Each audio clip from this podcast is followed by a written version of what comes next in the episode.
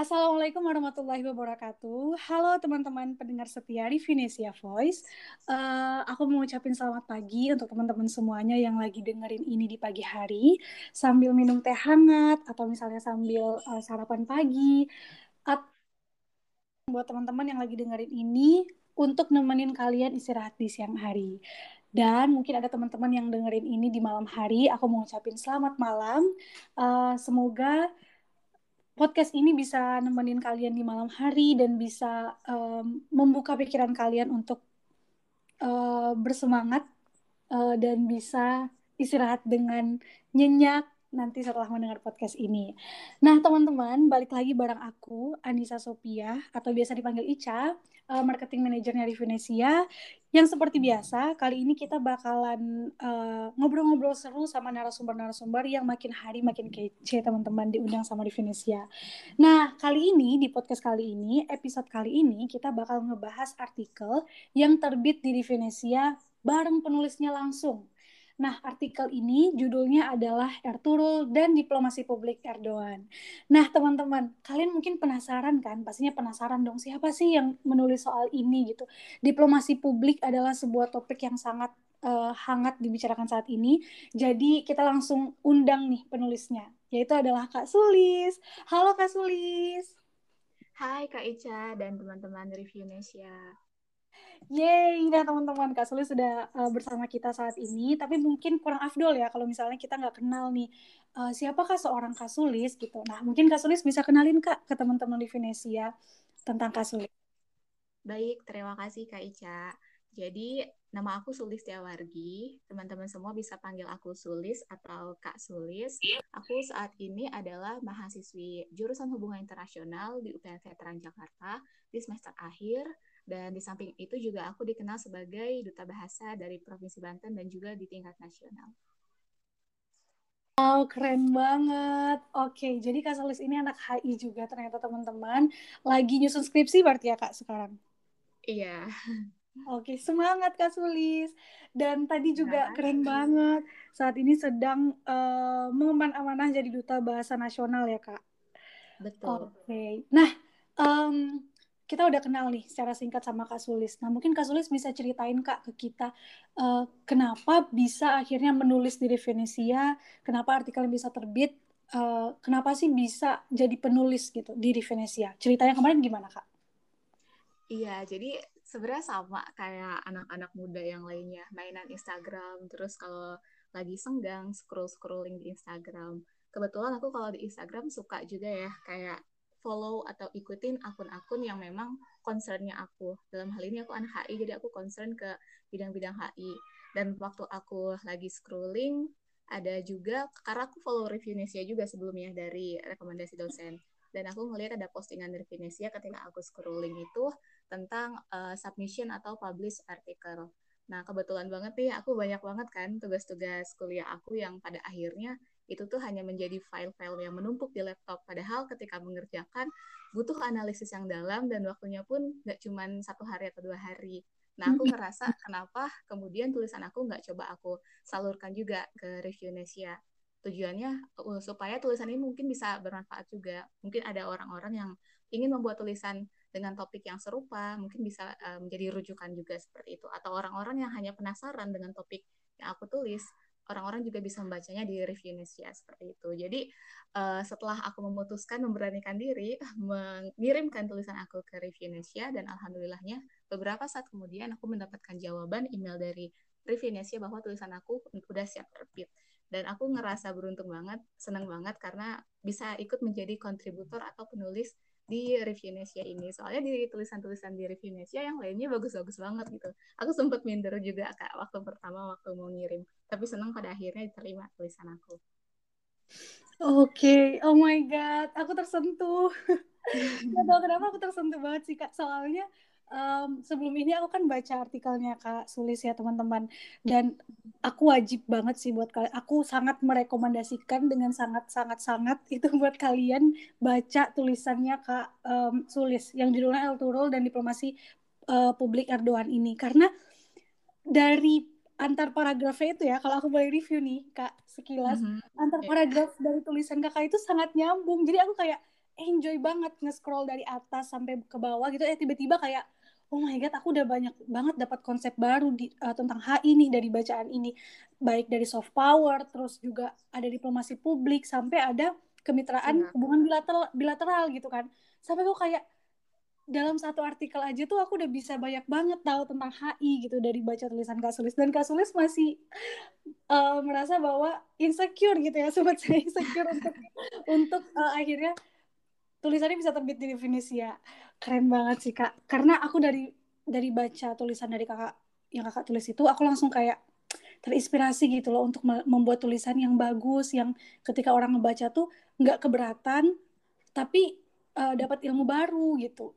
Keren Wah. banget sih. alhamdulillah. Terima kasih kak. Berarti tujuan dari kasulis tercapai ya kak? Jadi kayak aku jadi tahu ilmu baru aku jadi punya referensi juga kalau misalnya aku mau nulis tentang diplomasi publik gitu.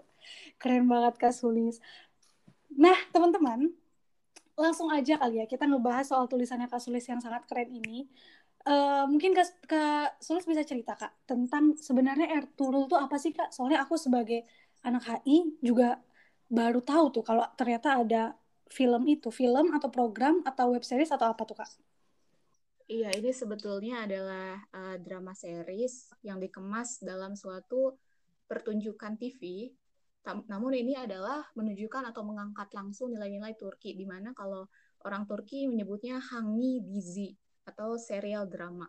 Jadi Hangi Dizi ini tadi tokoh utamanya adalah Ertugrul dan memang tokoh ini nggak banyak dibahas juga uh, ketika di kelas-kelas atau di perbincangan hmm. uh, hubungan internasional. Kenapa pada akhirnya aku juga tertarik untuk mengangkat tokoh ini karena aku melihat melalui tokoh Ertugrul yang tidak banyak uh, dibahas ini, tapi dia juga sebenarnya sangat influential atau punya pengaruh di peta perpolitikan Turki. Nah, kalau melihat siapa sih sebenarnya Ertugrul, dia ini sebenarnya sosok pejuang Islam dan juga pejuang politik Turki yang memimpin salah satu suku di Turki pada masa itu, yaitu suku, Kayi. Suku Kayi ini mereka bertempur untuk melawan kekaisaran Bizantium, tentara salib dan juga tentara Mongol. Nah, pada saat itu Ertugrul sangat benar-benar memperjuangkan Islam dan juga memperjuangkan wilayahnya. Tapi ketika dia menerapkan strategi dan teritorialnya itu diperjuangkan, di um, dipertahankan, uh, dia tidak mengambil jalan-jalan yang dimurkai Allah. Seperti kalau misalnya orang-orang Islam menyebutnya seperti itu. Jadi maksudnya tidak mengambil jalan-jalan yang istilahnya negatif dan um, merugikan suku-suku uh, tertentu. Melainkan dia melalui jalan-jalan perdamaian dan juga dia tetap um, mengutamakan karakter dia yang pemberani namun berbelas kasih. Nah, citra baik inilah yang semakin diangkat oleh Hangi Dizi atau serial drama Turki untuk mengedepankan tokoh Ertugrul yang menjadi representatif bangsa Turki pada saat itu, tepatnya pada abad ke-13. Seperti itu, Kak. Oke, okay. keren banget. Berarti um, mungkin kalau misalnya kita bisa tarik ke belakang ya, Kak. Tadi aku ada muncul pertanyaan dikit. Berarti kan Ertugrul ini adalah sebenarnya tokoh yang dia itu berpengaruh sama perpolitikan Turki. Nah, sampai akhirnya Kasulis bisa um, nemu ini film gitu kak kayak bisa ngerasa bahwa ih kayaknya tertarik nih untuk ngebahas seorang tokoh yang ternyata berpengaruh sama politik sebuah negara itu gimana ceritanya kak? Iya, jadi kalau awal mula aku ketemu film ini sih ya, uh, karena gara-garanya aku ada di circle, di mana circle itu teman-teman aku, um, kenalan-kenalan aku punya concern ke negara Turki, tapi berawal dari uh, bidang bahasa. Jadi ada hmm. sekelompok teman-teman aku yang memang menyukai bahasa Turki dan kita belajar bareng.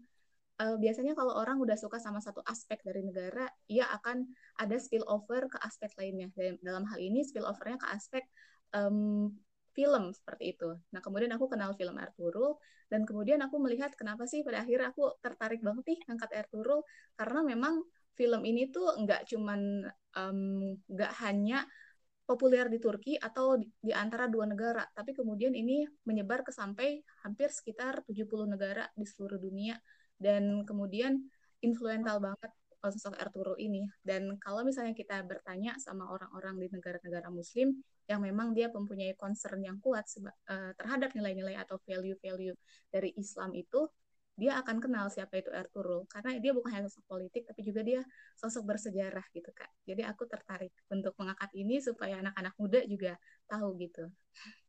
Hmm, keren banget. Iya, iya, iya, bener sih, Kak. Dan dalam HI juga memang ada um, ada beberapa eh maksudnya adalah dalam pembahasan HI, HI pun juga membahas tokoh-tokoh politik yang memang punya pengaruh besar dalam sebuah negara gitu ya kak, dalam sebuah kejadian misalnya dari point of view um, misalnya sudut pandang melihat karakteristik individu ini, ada teori tertentu kayak gitu yang yang ngebahas khusus tentang hal tersebut. Nah, iya. kalau Kak kalau Kak Suli sendiri melihat uh, El Turul ini dari sudut pandang pendekatan mana ya Kak yang Kakak tulis dalam kalau dalam artikel aku, aku mengambilnya dari pendekatan soft power punya Yosef Nai dan dalam soft power ini kenapa aku mengambil sudut pandang ini? Karena aku melihat realitasnya kehadiran Ertuğrul yang kemudian dikemas dalam Hangidizi atau uh, drama series Turki ini. Drama seriesnya namanya dirilis Ertuğrul atau Kebangkitan Ertuğrul. Ini menjadi suatu penarik bagi masyarakat muslim atau juga tokoh-tokoh dan juga negara-negara muslim untuk kemudian masuk lagi ke dalam situasi di mana muslim itu benar-benar berjaya. Kalau dari soft power konsepnya Yosef N. Ngai ini, dia berkata bahwa uh, soft power itu menimbulkan kemampuan untuk mempengaruhi negara lain dalam upaya mendapatkan hasil yang diinginkan oleh pihak yang satu melalui ketertarikan daripada paksaan. Dalam hal ini pihak yang satu adalah kita bisa melihat uh, Turki melalui Ertuğrul. Dia menimbulkan suatu ketertarikan dari negara-negara Muslim untuk kemudian menyelami lagi sejarah Turki, merasakan lagi romantisme bagaimana perjuangan Turki ini, bagaimana Turki pada masa itu adalah uh, orang-orang Muslim yang tidak pernah dilecehkan, tidak pernah direndahkan. Maka dari situlah uh, soft power ini aku merasa bahwa wah ini kalau dianalisis pakai soft power nyambung banget nih kayak gitu kak. Iya iya iya benar benar benar benar. Tadi mungkin kalau misalnya kita bisa highlight ya, berarti soft power itu adalah gimana caranya mempengaruhi pihak lain, tapi dengan cara-cara yang soft, kekuatan-kekuatan yang soft. Oke, okay, benar benar benar. Nah, terus uh, ini kan berarti ada satu konsep H ini yang digunakan adalah soft power. Nah, Kak, tapi dalam judul, dalam judul artikel ini hmm. kakak menggunakan kata-kata diplomasi publik. Nah, mungkin kakak bisa jelasin kak, uh, apa sih sebenarnya hubungan antara soft power dan diplomasi publik? Dan mungkin um, bisa langsung dijelaskan juga di tulisan, uh, di apa yang kakak tulis di artikel. Uh, Erdogan ini yang dimaksud dengan diplomasi publiknya yang seperti apa sih kak? Gitu. Oke, iya. Jadi aku mengaitkan antara soft power dengan diplomasi publik di sini karena kemudian dari definisi soft power atau konsepan soft power yang aku ambil tadi, aku melihat juga bahwa dalam diplomasi publik ini dipahami sebagai suatu instrumen yang digunakan pemerintah untuk membawa suatu sumber daya sebagai alat berkomunikasi dan menarik perhatian publik di negara lain. Tujuannya uh, tentunya untuk memperluas pengaruh salah satunya. Nah, dari uh, kedua konsep ini aku melihat ada suatu korelasi atau benang merah yaitu mengenai uh, menarik atensi publik dan juga untuk memperluas pengaruh dengan menggunakan sumber daya. Tapi hmm. ketika melihat ke um, Hani Dizi atau drama series Turki yang tadi, maka sumber dayanya adalah dalam bentuk soft, yaitu dalam bentuk kebudayaan dan juga dalam bentuk um, drama series seperti itu. Maka aku melihat bahwa ini adalah hal yang unik Erdogan pada abad saat ini melakukan diplomasi publiknya melalui uh, sumber daya-sumber daya atau instrumen-instrumen soft power seperti uh, film. Kenapa demikian? Kemudian aku melihat karena aku dari rasa penasaran dan aku ngerasa itu unik, aku menyelaminya lagi dan aku melihat oh ternyata Erdogan ini kalau dalam diplomasi publik dia juga dikenal sebagai tokoh yang populis. Uh, dia juga uh, sangat mengaitkan antara dirinya sebagai individu, sebagai leader di suatu negara ke dalam kepada um, Turki pada abad ke-13 um, yang yang kemudian pada abad 13 itu adalah um, mengangkat citra-citra Ottoman. Jadi dari adanya unsur populis ini dia gunakan sebagai diplomasi publik dan juga dari uh, soft power yang ada di Turki yaitu salah dari uh, bidang uh, Hangi Dizi, dia juga menggunakannya, memanfaatnya sebagai suatu instrumen agar bagaimana caranya ini bisa meraih tujuan Turki supaya Turki uh, di abad saat ini kembali dihargai, kembali diperhitungkan seperti pada abad 13 dulu ketika Turki ini memang menjadi uh, bangsa yang kuat dan juga bangsa yang disegani oleh negara-negara dan juga oleh um, beberapa beberapa tokoh di kawasan tersebut. Jadi kalau misalnya uh, melihat diplomasi publiknya Turki dan juga dari Erdogan tersendiri, sebenarnya strategi yang digunakan oleh Erdogan ini merupakan strategi yang kontemporer ya kalau bisa dilihat, mm-hmm. karena dia menggunakan instrumen yang uh, memang nggak hanya hard instrumen, walaupun dia melihat bahwa Turki saat ini memang sudah lumayan diperhitungkan di kawasannya uh, dengan adanya juga isu NATO, tapi kemudian dia tidak melupakan potensi yang ada di Turki dalam bidang uh, drama series ini. Maka dari itu aku ngelihat uh, Erdogan sebenarnya uh, sangat kreatif sekali dalam diplomasi publiknya karena dia memanfaatkan potensi-potensi yang ada di Turki sebagai salah satu kekuatannya. Dalam hal ini adalah kekuatan soft power. Benar-benar banget, benar banget kak. Karena um, salah satu quotes yang aku tangkap juga dari aku baca artikel ini adalah uh, Kasulis menyatakan bahwa bagaimana uh, apiknya si Erdogan ini membawa nuansa-nuansa abad 13 ke abad 21 gitu. Jadi kayak menghadirkan kembali kejayaan-kejayaan itu kan itu nggak mudah ya. Ibaratnya kalau Indonesia misalnya ingin menghadirkan kembali, menggambarkan kembali seberapa powerfulnya waktu itu Majapahit atau Kerajaan Sriwijaya gitu kan. Itu benar-benar harus dikonsep banget dan ternyata um, ketika Turki melakukan itu membawa kejayaan-kejayaan di abad 13 ke abad 21 itu ternyata diplomasi publiknya berhasil ya kak dan iya, betul. Uh, satu hal tadi yang aku tangkap juga adalah salah satu tujuan dari diplomasi publik ini adalah menarik atensi publik. Nah, um, publik ini berarti kan di luar uh, orang yang ada dalam Turki ya kak. Nah, mungkin yeah. dalam dalam tulisan kak Sulis, kak Sulis mem ada memberi contoh kan ya kak. Ada salah satu negara yang mana menjadi tujuan dari diplomasi publik ini dan akhirnya memberi dampak positif ke Turki. Nah, mungkin Kak Sulis bisa ceritain Kak gimana dampak diplomasi publik ini akhirnya bisa uh, berdampak positif buat buat orang-orang yang ada di luar Turki gitu.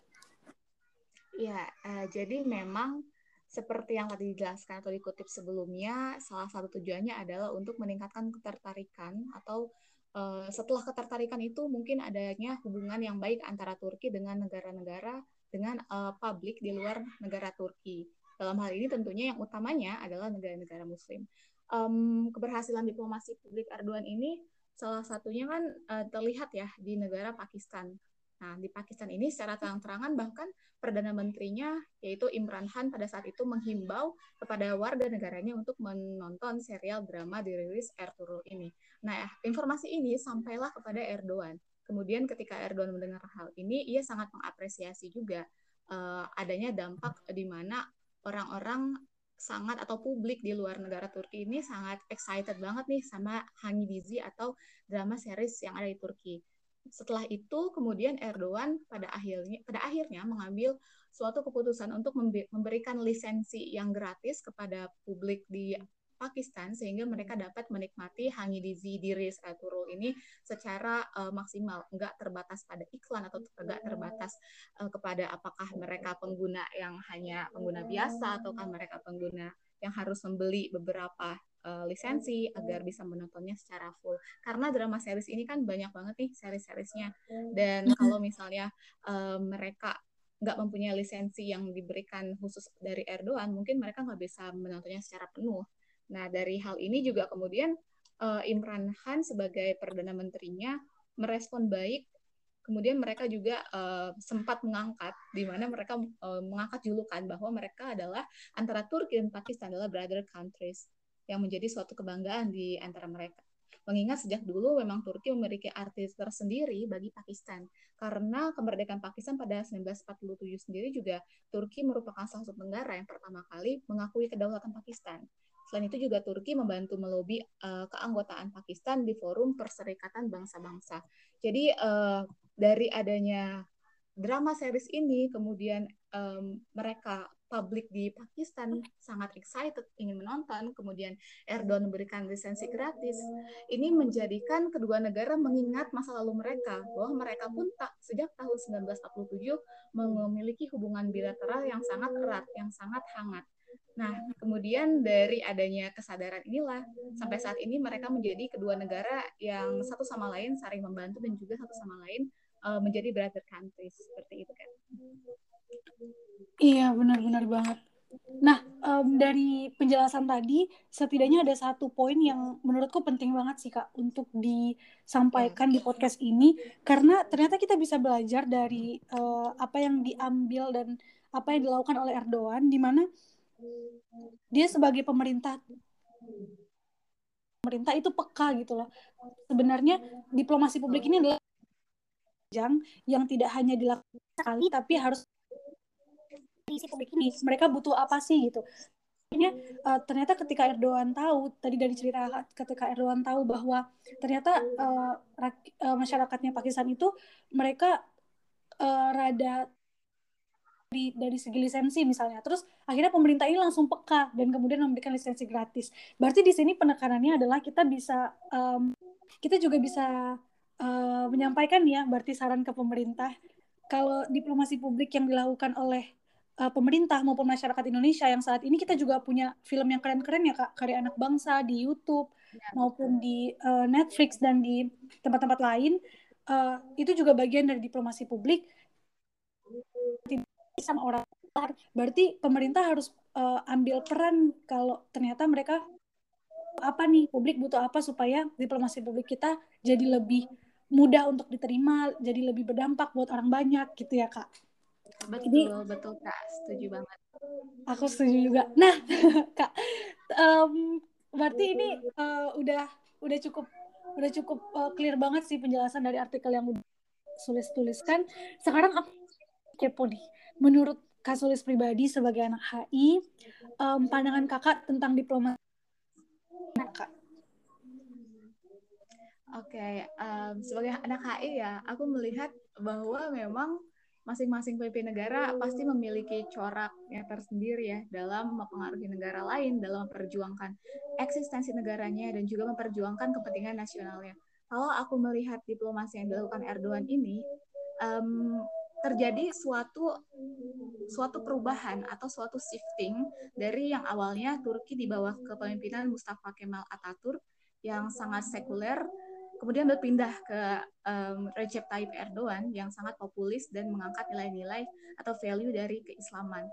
Kalau misalnya kita melihat uh, nilai keislaman itu sendiri yang menjadi instrumen utama Erdogan dalam diplomasi publik, aku melihatnya bahwa strategi yang dilakukan yang dilakukan Erdogan ini sangat berani karena terlihat juga dari salah satu keputusan yang Erdogan buat di salah satu tempat bersejarah Turki yaitu Hagia Sophia di mana Hagia Sophia ini atau orang Turki menyebutnya Hagia Sophia merupakan awalnya kan gereja katedral kemudian dirubah menjadi uh, tempat beribadah umat muslim kemudian pada masa Ataturk berubah menjadi museum agar kemudian menyeimbangkan antara berbagai agama dan paham yang ada di sana. Kemudian setelah menjadi museum ditetapkan oleh UNESCO menjadi situs warisan dunia. Tapi kemudian pada tahun 2019 Erdogan mengingat uh, karena ia merupakan tokoh yang sangat mendorong values dari Muslim di Turki, maka ia dengan berani mengubah um, situs Hagia Sophia ini menjadi tempat beribadah umat Muslim lagi, walaupun sebelumnya telah ditetapkan oleh UNESCO.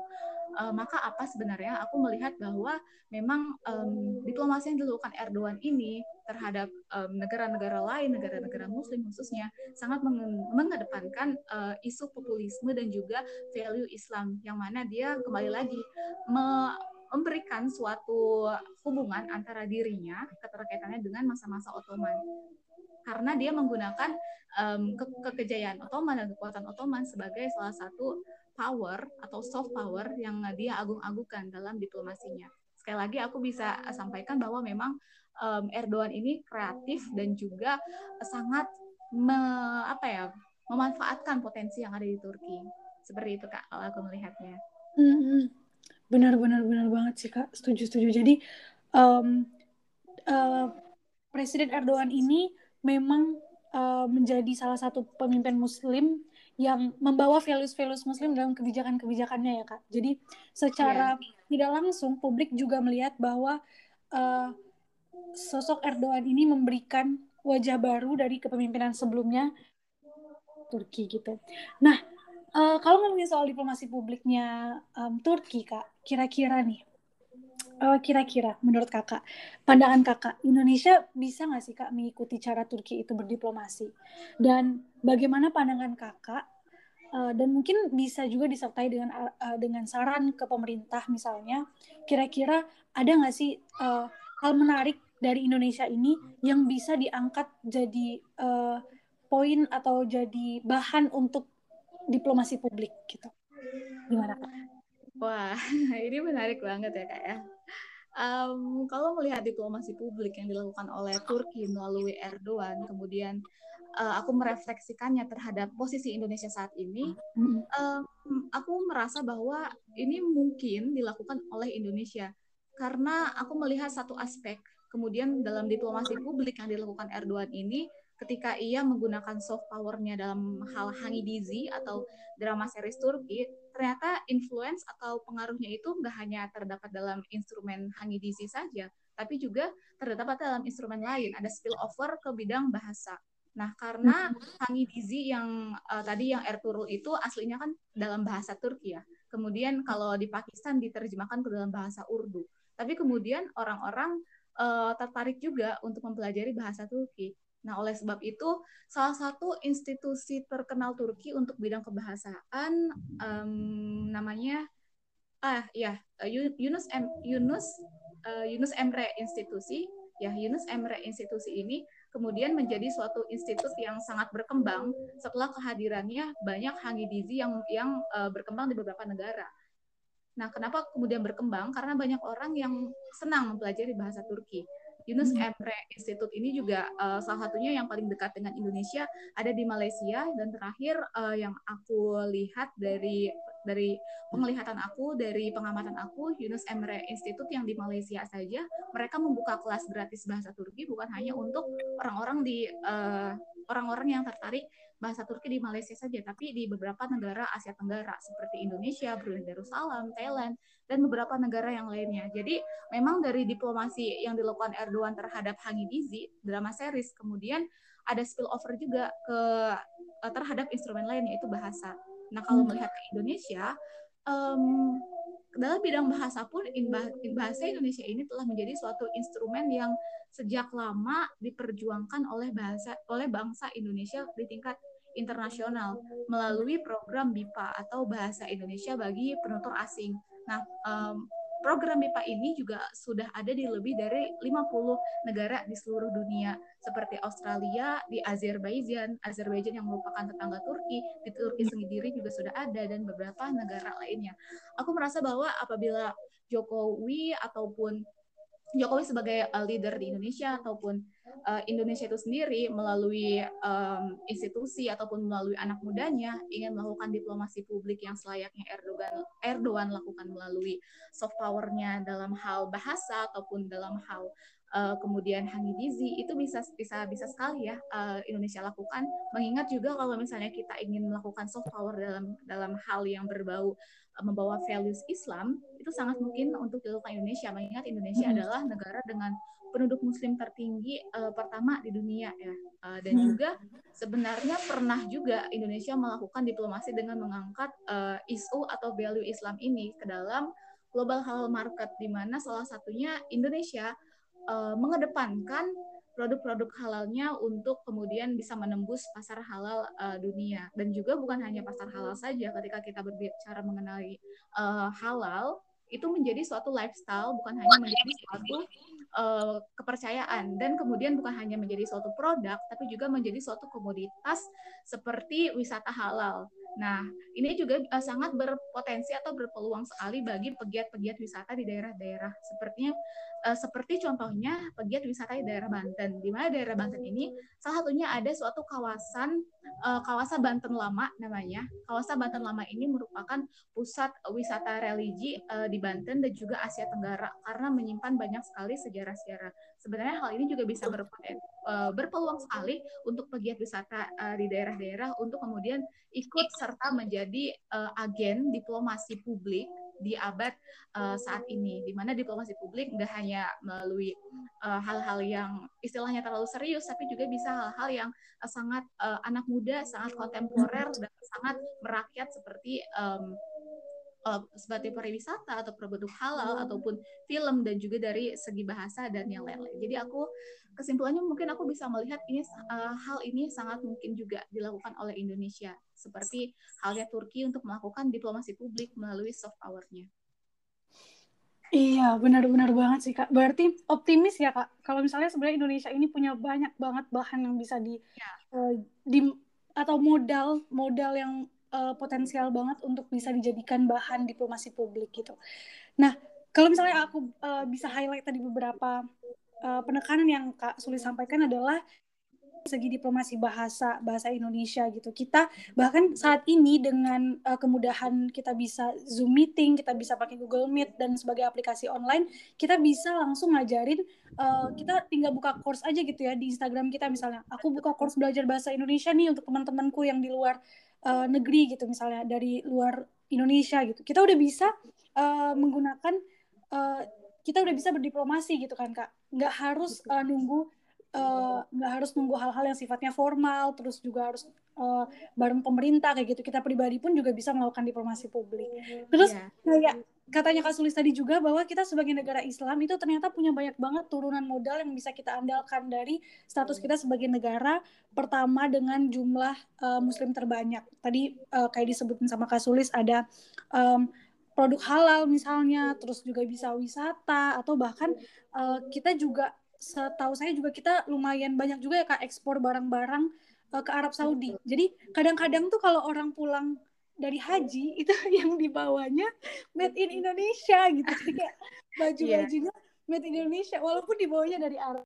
Tapi ada tulisan eh kok made in Indonesia gitu. Ternyata ternyata dari satu sisi pun ya dari nilai dari uh, keuntungan mus apa muslim terbanyak pun kita udah punya banyak peluang untuk diplomasi publik.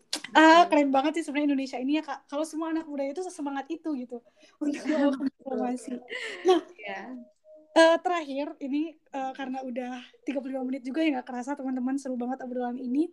Tadi Kak Sulis uh, ada nyinggung bahwa sebenarnya kita sebagai anak muda itu bisa banget melakukan diplomasi versi anak muda banget gitu. Nah, uh, mungkin terakhir ini uh, Kak Sulis bisa kasih nih Kak pesan-pesan untuk generasi muda, untuk anak muda uh, dari Kak Sulis baik itu mau dari aspek diplomasi publik atau kita sebagai generasi muda Indonesia pesan-pesannya dari Kak Sulis apa Kak?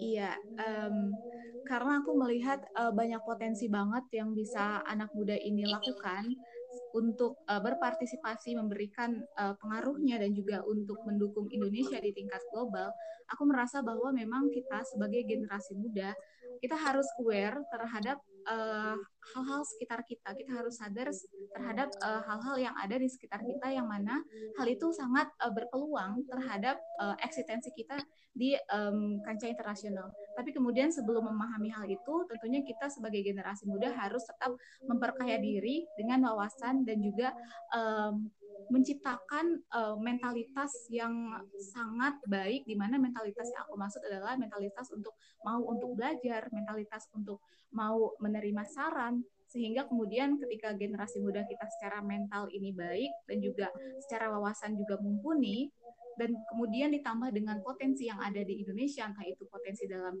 bidang ekonomi, dalam wisatanya, dalam alamnya ataupun potensi dalam sejarahnya kemudian ini menjadi suatu kolaborasi yang sangat uh, baik untuk Indonesia. Sehingga um, sebagai generasi muda jangan pernah takut untuk mencoba hal-hal yang sekiranya kita rasa itu menarik. Karena terkadang uh, hal yang kita rasa menarik tapi kita nggak pede nih untuk show up itu ternyata terkadang hal yang sangat uh, keren loh. Karena um, contohnya di bidang bahasa sendiri. Di Indonesia ini kan banyak banget ya bahasa daerah dari hmm, Sabang Merauke seperti itu banyak banget. Dan setiap bahasa daerah ini ada yang namanya uh, aksara-aksara daerah. Kalau misalnya kita sekilas uh, melihat wah bahasa asing tuh atau contohnya bahasa Inggris di Indonesia keren banget nih. Aku harus um, bahasa Inggris harus kuasai. Tapi coba uh, contohnya ya ini saya salah satu contoh. Coba teman-teman pemuda-pemudi Indonesia melihat juga bahasa daerah kita. Ternyata bahasa daerah juga sangat menarik apalagi dalam uh, segi aksaranya di beberapa daerah seperti di Yogyakarta ataupun di Bali, mungkin kita sudah bisa melihat di tempat-tempat umum itu bukan hanya bahasa Indonesia dan bahasa asing, tapi aksara-aksara daerah juga ikut ditempel di situ. Nah, hmm. itu juga bisa menjadi salah satu instrumen diplomasi publik tentunya. Misalnya ketika kita menjual uh, barang atau produk-produk halal kita ke luar negeri, kita bisa uh, menuliskan misalnya produknya gula misalnya ya. Uh, sugar, gula terus bawahnya sugar, bawahnya misalnya dalam uh, aksara Jawa. Nah, itu menjadi suatu hmm. yang menarik. Nah, kalau misalnya ada orang luar yang kemudian melihat, wah aksara Indonesia unik ya bentuknya, lucu ya, menarik ya. Indonesia bukan hanya pakai alfabet A sampai Z aja, tapi ternyata ada aksaranya juga. Nah, itu juga bisa menjadi suatu gerbang untuk melanjutkan diplomasi Indonesia ke dalam bidang-bidang yang lainnya. Jadi untuk anak-anak muda, uh, nih teman-teman pemuda-pemudi, jangan pernah lelah untuk uh, melihat, untuk aware terhadap apa saja yang ada di sekitar kita, dan jangan pernah takut untuk melangkah, untuk show up apa ide-ide yang ada dalam pikiran kita. Karena se uh, sekeren apa pun ide di pikiran kita, itu akan selalu menjadi ide yang nilainya tuh kita masih abstrak, kita nggak bisa melihat, kita nggak bisa klaim kalau ide itu kemudian nggak direalisasikan dan juga nggak diabadikan. Seperti itu, Kak. Wow, keren banget pesan-pesannya kak. Aku sebagai satu dari sekian ribu anak muda Indonesia, sekian juta bahkan ya, kayaknya banyak banget anak yeah. muda Indonesia. Um, benar-benar termotivasi sih. Ternyata, ternyata kita untuk bisa ikut untuk membantu Indonesia ini berdiplomasi publik itu tidak sesusah itu ternyata gitu ya kak. Kayak cukup uh, lihat aja di sekitar kita tuh ada apa sih kayak oh ada bahasa, oh ada tulisan aksara, ada hal-hal yang sebenarnya bisa kita manfaatkan untuk menjadi instrumen dari diplomasi publik. Wow, keren banget obrolan sore ini. Aku benar-benar dapat banyak banget insight baru dari Kak Sulis. Makasih banyak ya Kak Sulis. Terima kasih juga Kak Ica dan Reviewnesia udah ngajak ngobrol-ngobrol nih. Seru banget ngobrol sama Kak Ica dan teman-teman dari Reviewnesia tentunya. Iya, aku juga merasa seru banget sih ini. Ini kayak kita harus buat um, part-part selanjutnya karena benar-benar itu cuman karena karena, karena waktu kita terbatas ya teman-teman. Jadi uh, aku mau ngucapin buat Kasulis karena udah meluangkan waktunya, terus udah bersedia juga sharing ilmu-ilmunya, terus sharing inspirasi juga yang terpenting ya, ada banyak banget inspirasi dan motivasi-motivasi baru yang uh, tentunya aku dan teman-teman di Venesia Voice dapatin setelah dengerin ini. Dan uh, aku berharap ya teman-teman dan harapannya adalah ketika ada hal-hal positif yang teman-teman ambil, teman-teman dapat dari sini, setelah itu ada action, ada aksi yang teman-teman lakukan untuk bisa berdampak buat uh, Indonesia, untuk bisa membantu Indonesia lebih eksis, lebih keren, lebih wow lagi di kancah dunia internasional. Dari pelajaran kita, uh, dari diplomasi publiknya Turki. Nah, um, terima kasih banyak ya Kak Sulis. Terima kasih Kak Ica, terima kasih Rivinesia, dan juga terima kasih ya teman-teman yang sudah mendengarkan sampai akhir. Oke, okay. nah teman-teman kita udah sampai di penghujung podcast ini. Uh, aku mewakilin uh, tim Rivinesia Voice dan teman-teman yang lain sudah mendengarkan podcast ini dan sampai jumpa di podcast selanjutnya teman-teman uh, tetap pantengin terus uh, podcast kita dan insya Allah akan uh, terus kita buat setiap minggunya untuk menemani teman-teman dan memberikan insight-insight baru dan uh, ilmu-ilmu baru seputar hubungan internasional. Jadi uh, akhir kata semoga ini bermanfaat dan semoga teman-teman uh, tetap semangat untuk menunggu podcast podcast. Terima kasih banyak teman-teman. Terima, terima kasih banyak Kak Sulis. Saya pamit undur diri. Terima kasih. Uh, stay safe everyone. Assalamualaikum warahmatullahi wabarakatuh. Yes.